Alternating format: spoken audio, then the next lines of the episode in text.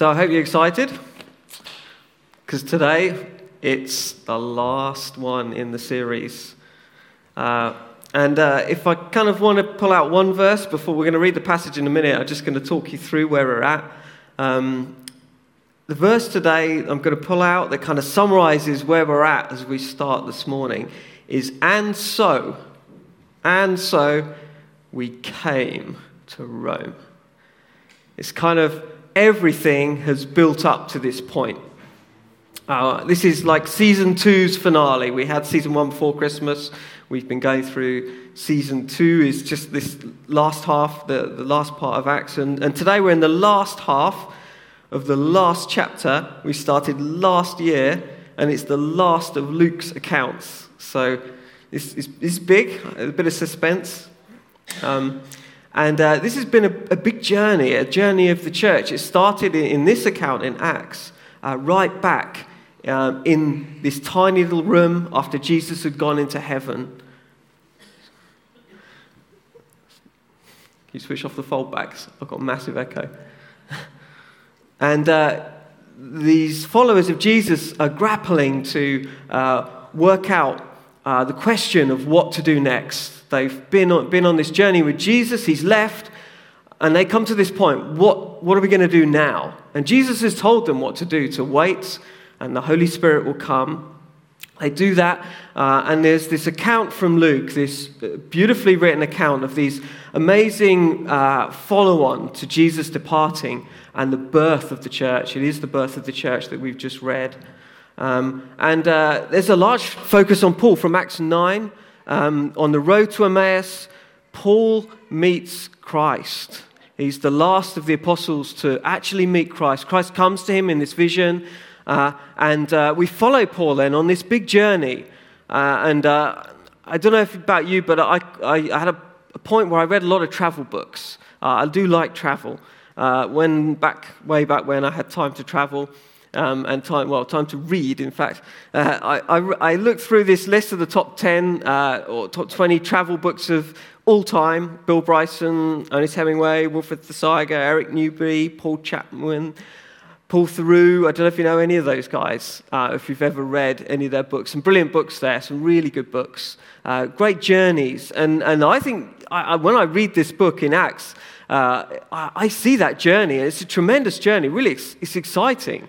When you read what Paul went through, uh, the, the things that happened, uh, the color and detail that Luke puts in it as a historical account is amazing. Uh, there's a lot of information in there. Uh, it's, a, it's a great read. Uh, I, you know, sit down at some point and just read it through really fast and just absorb uh, the story of, of, what the church, what Paul has been on, what's, what's happening. And Luke's a skilled writer. So as events go on, uh, the book gains pace. Uh, things are happening faster, more dramatic, uh, more amazing. Uh, towards the end, uh, well, we can start at the beginning. You remember back, Paul escapes from the city in a basket going down the wall. You know, a pretty amazing event in its own right. He's, he's chased several times, there's riots, there's beatings, there's prison multiple times with earthquakes. Uh, these things are just incredible events. There's people who are stoned and beaten for their faith, Stephen back at the beginning. And then there's sick and dead who are raised to life. Uh, just incredible events that the church is associated with as it gives birth. Uh, and most importantly, there's dramatic church growth. It starts with just these simple acts of people meeting, reading their Bible, praying together, and then going out and telling their friends. And it's amazing uh, growth of the church. It's a climax, really, at the end, as we get this storm, this shipwreck. God saves everyone. Again, uh, kind of uh, amazing picture in itself. And then, as if that wasn't enough, there's the snake bite. Uh, Paul is bitten by a snake as he recovers on the shore to light a fire. Uh, cold and wet, they've all escaped the ship. He now gets bitten by a viper and he survives, no harm at all, only to go on to see uh, a sick man on the island who he prays for and is healed dramatically. And then, uh, knowing uh, that, many of his friends and others come to see Paul, and he heals all these people on the island, and they uh, minister to him, and he goes on on this final journey uh, to Rome. And really, you deserve to take a bit of a pause. Uh, we deserve to take in uh, the huge journey that that's been. Incredible journey Paul was on, and that the church was on. If you think about what people were seeing and what was going on in terms of the changes from the, the traditional Judaism to what this message Jesus had brought had done, what it was doing. So, uh, why is Rome significant? What, what's so important? And so we came to Rome. It's like this really pregnant pause where it's like, given everything that's happened uh, through the account in Luke and then uh, in his gospel and then now in the book of Acts, what's this moment leading up to? Because Paul uh, was very aware that God had called him for a specific thing. So, this, this writing where Luke says, and so we came to Rome, is uh, very significant in this story because it's the, the, the whole point of what God had called Paul to do. In Acts 9:15, at his conversion, uh, the angel came, and, or, or, Jesus came to Paul, and uh, he said to Paul specifically, he was going to be his chosen instrument to carry God's name before the Gentiles and their kings and before the people of Israel. Of course, the people of Israel, where they met, was Jerusalem, the, the holy city. That's where their leaders were, their kings were. And of course, the seat of power, uh, the politics of the day would have been Caesar, who was Emperor Nero in Rome. And Paul had this urge, uh, supernatural direction, prompting specific direction from God, that that's where he wanted to go. That's where he had to go. And everything you've read, the whole point is to get Paul here in Rome. Even at the last stage where he has this great mission, there's this storm, and in the storm, where the opposition seems so strong that Paul may not make it, this angel comes in the middle and says, Do not be afraid. Acts 27 24. You must stand before Caesar, and behold, God has granted you all those who sail with you. God's will was never thwarted, even when it seemed impossible in that storm. God was going to get Paul to Rome, whatever. And uh, there's an amazing picture of the gospel uh, as God saved Paul so he saved all those around him, all those that trusted in Paul's word and in what God had given Paul as well. Time and again, God saves and saves and saves, even against every odd. So we're going to read the passage now uh, and we'll just see what happens in Rome. After three months, we put out to sea in a ship that had wintered in the island. It was an Alexandrian ship with the figurehead of the twin gods, Castor and Pollux. We put in at Syracuse and stayed there three days. From there, we set sail and arrived at Rhegium. The next day, the south wind came up, and on the following day, we reached Puteoli. There, we found some brothers who invited us to spend a week with them, and so we came to Rome. So, this is a journey from Malta onto the Isle of Sicily across to the tip of Rome, on partway up to Rome, and finally the walk into Rome. The brothers there had heard that we were coming, and they travelled as far as the forum, forum of Appius and the three taverns to meet us. At the sight of these men, Paul thanked God and was encouraged. When we got to Rome, Paul was allowed to live by himself with a soldier to guard him. Three days later, he called together the leaders of the Jews. When they had assembled, Paul said to them, My brothers, although I have done nothing against our people or against the customs of our ancestors, I was arrested in Jerusalem and handed over to the Romans. They examined me and wanted to release me because I was not guilty of any crime deserving death. But when the Jews objected, I was compelled to appeal to Caesar. Not that I had any charge to bring against my own people. For this reason, I've asked to see you and talk with you. It is because of the hope of Israel that I am bound with this chain.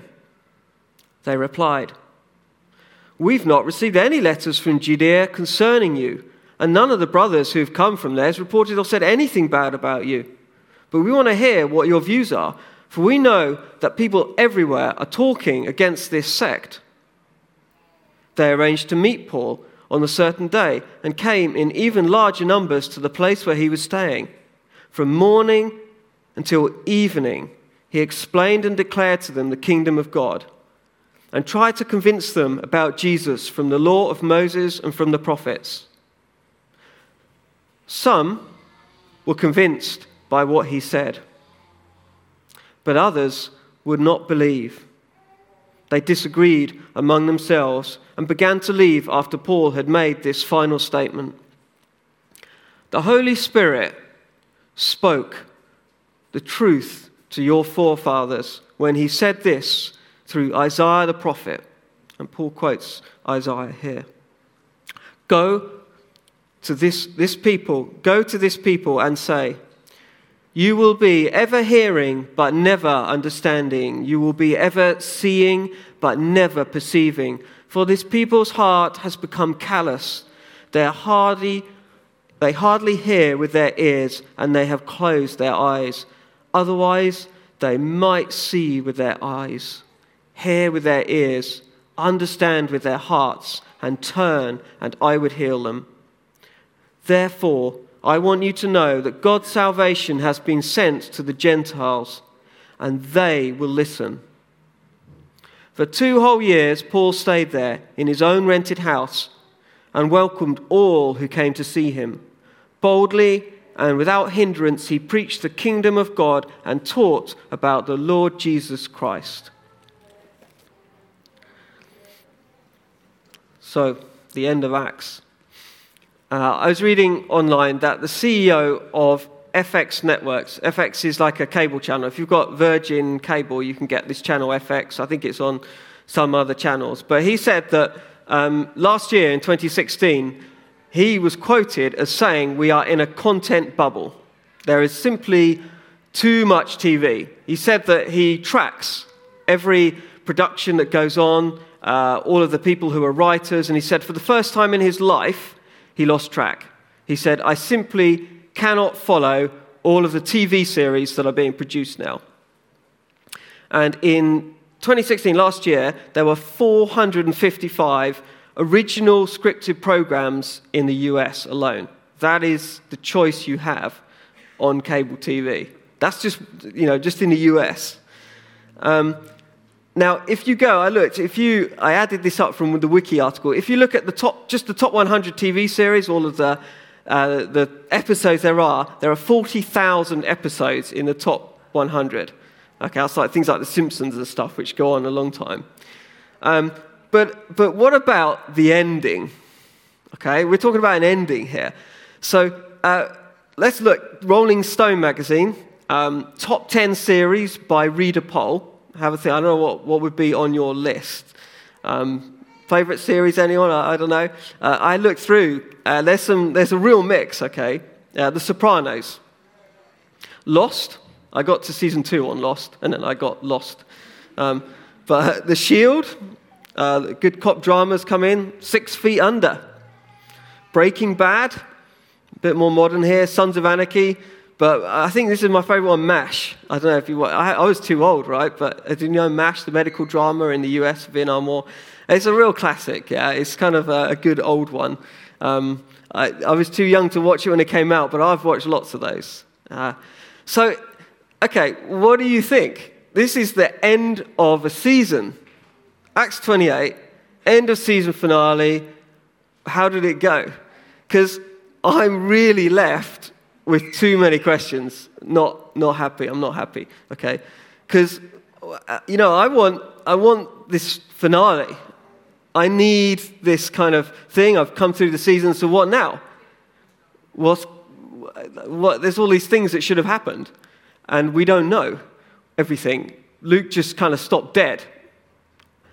So, why did he do that? Do you, do you feel like you've got all the questions? Do you feel like that was a nice conclusion to Acts? A really good story? because um, I don't.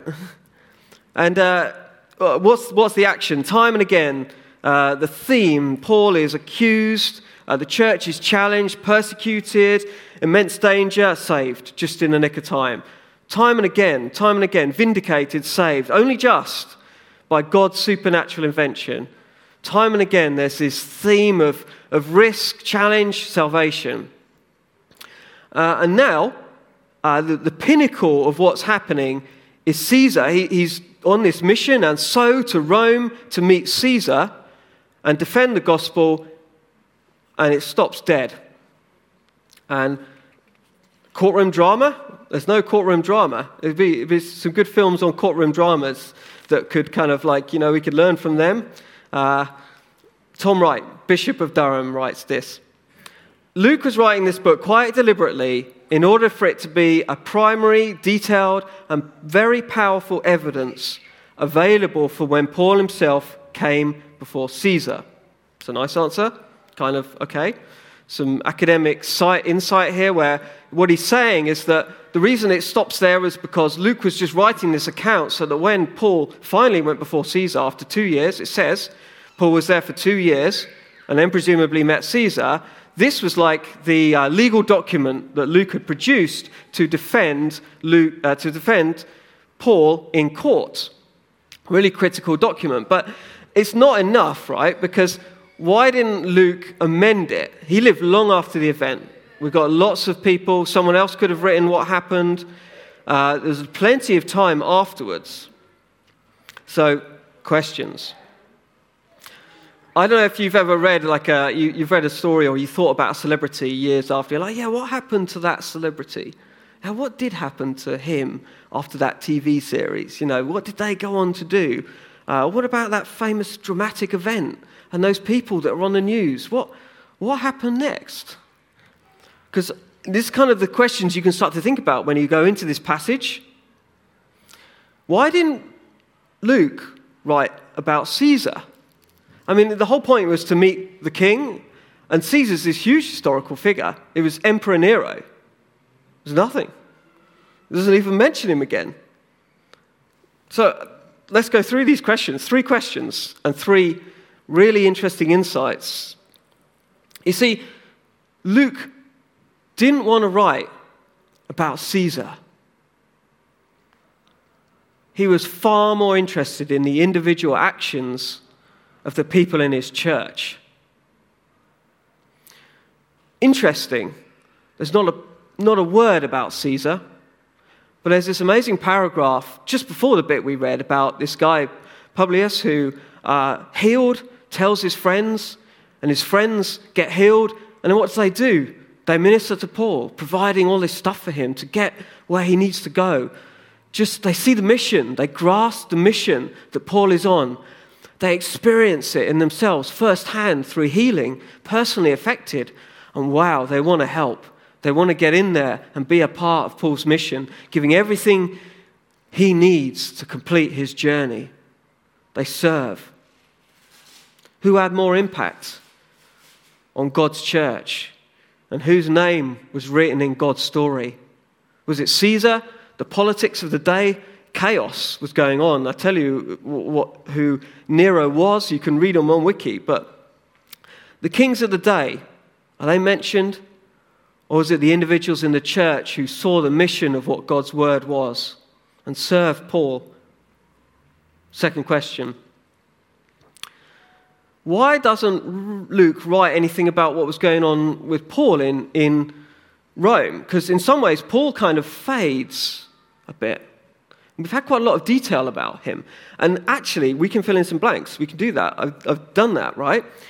2 Timothy 4 is one of the last things Paul wrote. And it's a, a very moving, sad letter, but uh, amazing in many ways. Very beautiful writing. Don't have time to read it, but I can tell you where Paul was and what he felt like. And Luke doesn't put this in he was lonely and he was suffering. The key points in there Demas, a previous companion on the journey, In Colossians 4:14 and Philemon verse 24, he left Paul because he loved the world. That's how Demas was remembered. Right at the point, at the pinnacle of the journey on the mission, Demas walked away. And that's the record of what Demas did. He loved the world and he missed the whole point of the mission. He was left alone. Sometimes this was not deliberate necessarily. Titus and others who are key people, they didn't neglect the gospel, but they were called away by Paul's instruction. He sent Titus away, and Paul was left alone. He said, I've been left alone. He had no one, no companionship. He was hurt. Alexander, the metal worker, strongly opposed the gospel. There are those around who strongly oppose and did great damage to Paul personally. The fact that Paul records it is unusual. Think instead of the contrast we have in verse 28, verse 15. There's this bunch of guys who hear about Paul. He's walking up, he's just landed in the coast and he's going to walk up to Rome. It's a long journey still. And these guys are like, there's this guy who's coming to Rome on a mission. It's God's mission. And what do they do? Well, they walk to meet him along the Appian Way. The distance you can is historical. It's over 40 miles. They walked from here at Sutton Church, River Church in Sutton, to the south coast to meet Paul. And then they turned around and they walked him back again.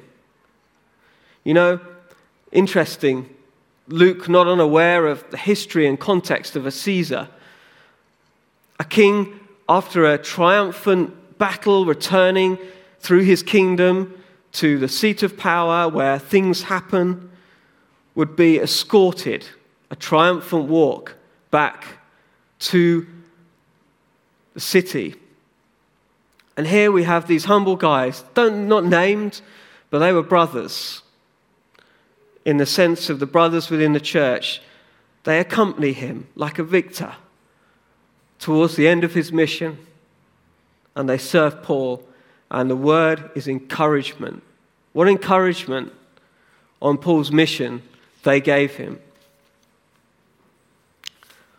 And the last thing, the last question what about the trial? The whole point of this account is the trial of Caesar. We've recorded it. And of course, why record all the build up to the trial but not put anything in about the trial? Because often, you know, the trial is the drama.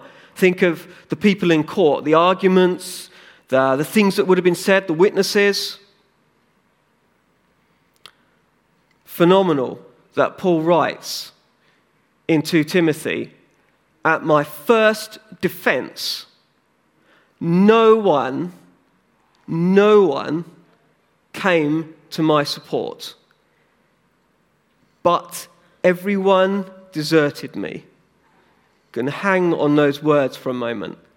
Paul, having arrived in Rome, when he finally got to see Caesar, who was left on the mission with him? No one. In Paul's words, no one. Okay, Luke writes the story. Okay, he's sick. Paul sent him away. Maybe, may well be. Faithful Luke, who stayed, he was one of the few to stay. No one was there when Paul sat down at trial. It's phenomenal. It's moving, really, challenging. And he was so exonerated. Verse 21 says that none of the Jewish brothers had said or heard anything bad about him. And yet he gets strung up before Caesar. Yet still, two years in prison. He did nothing wrong. So right were his actions. And what does Paul do? Verse 28, 17, sorry, chapter 28, verse 17, took every opportunity to speak about the gospel. Not only that, think about this, okay? Maybe they should get a, guy, a few guys together um, and start assembling his defense. I mean, Luke's doing that. So, what's Paul got to do? He needs to think about this, right? Verse 23 diligently, from morning until evening, he preached the gospel. That was what was on his mind. Mixed response. They want to hear, verse 23. They even come in large numbers, quote unquote. Verse 24 some were convinced, others disagreed. They argue, they leave. Doubts, argument, forgotten, something else to do, they walk away. Instead of suffering, we see this record of Paul's diligence and his grace. He welcomed everyone who came to see him. Everyone. Open door. You know, some commentators think that he may have even been working to pay for this private room as a tent maker. He had contacts, very skilled man, possibly. He worked to have this room open door, anyone could come, chained to a guard. On a four hour rotation, they would have switched guards. One arm locked into another man. No privacy, open door. Paul's preparation, the drama, what was on trial, what happened. You see, the real trial was the gospel. That was the trial. It wasn't about Paul. Paul fades, disappears in our story. And instead, we're left with the gospel.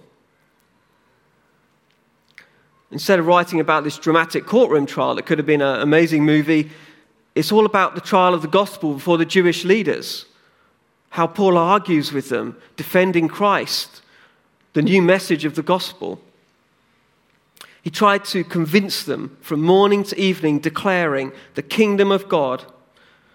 And verse 30, again it repeats itself. Boldly and without hindrance, he preached the kingdom of God and taught about the Lord Jesus. So, what next? It's like hanging. There's so much unanswered questions. I filled in a lot of blanks. But, Paul, but Luke didn't write a proper ending. What is the last slide in our story? Paul fades, disappears. But it was never about him. It was about the gospel that remains and the church that goes on. And if God wanted another act, another chapter in Acts, what opportunity do we have to place another character in? We could put Caesar in, but, but Luke wasn't interested in that. He left it hanging for his reader. All those people who serve so simply, they're the story. Kieran did it so well for me when he talked about the ordinary heroes, the men and women in Acts who served so simply doing ordinary things, who became part of God's mission and his story. Quite simple things they did, serving and ushering in God's kingdom. And it leaves this hanging response that puts you right in the next chapter. Because God didn't care about the politics, He cared about the people who served Paul supplying for his needs. He cared about the people through Acts who were part of his church. And it puts you right in that place, you and I, where we have to think about how we respond to that mission of the gospel in Acts 1, verse 8 to take the gospel to the ends of the earth. The lack of any significant ending is like this wide open space for us to fill and understand what our calling is and how we put ourselves in and on that mission. I'm going to pray. And then I think the band want to come back. Mike's going to uh, lead us in worship.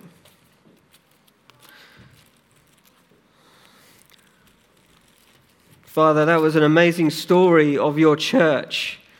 How powerfully you saved and saved and saved again.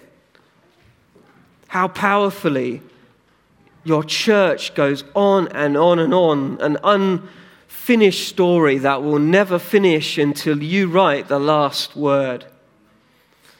And how amazing that you have called us simply in our smallest or greatest capacity to serve you and be in your story. We are not worthy of that yet you have called us to be a part of your story. Thank you. Challenge us, I pray, Father, to understand our calling, our mission in serving you and in being a part of what you want us to do in your great mission. Amen.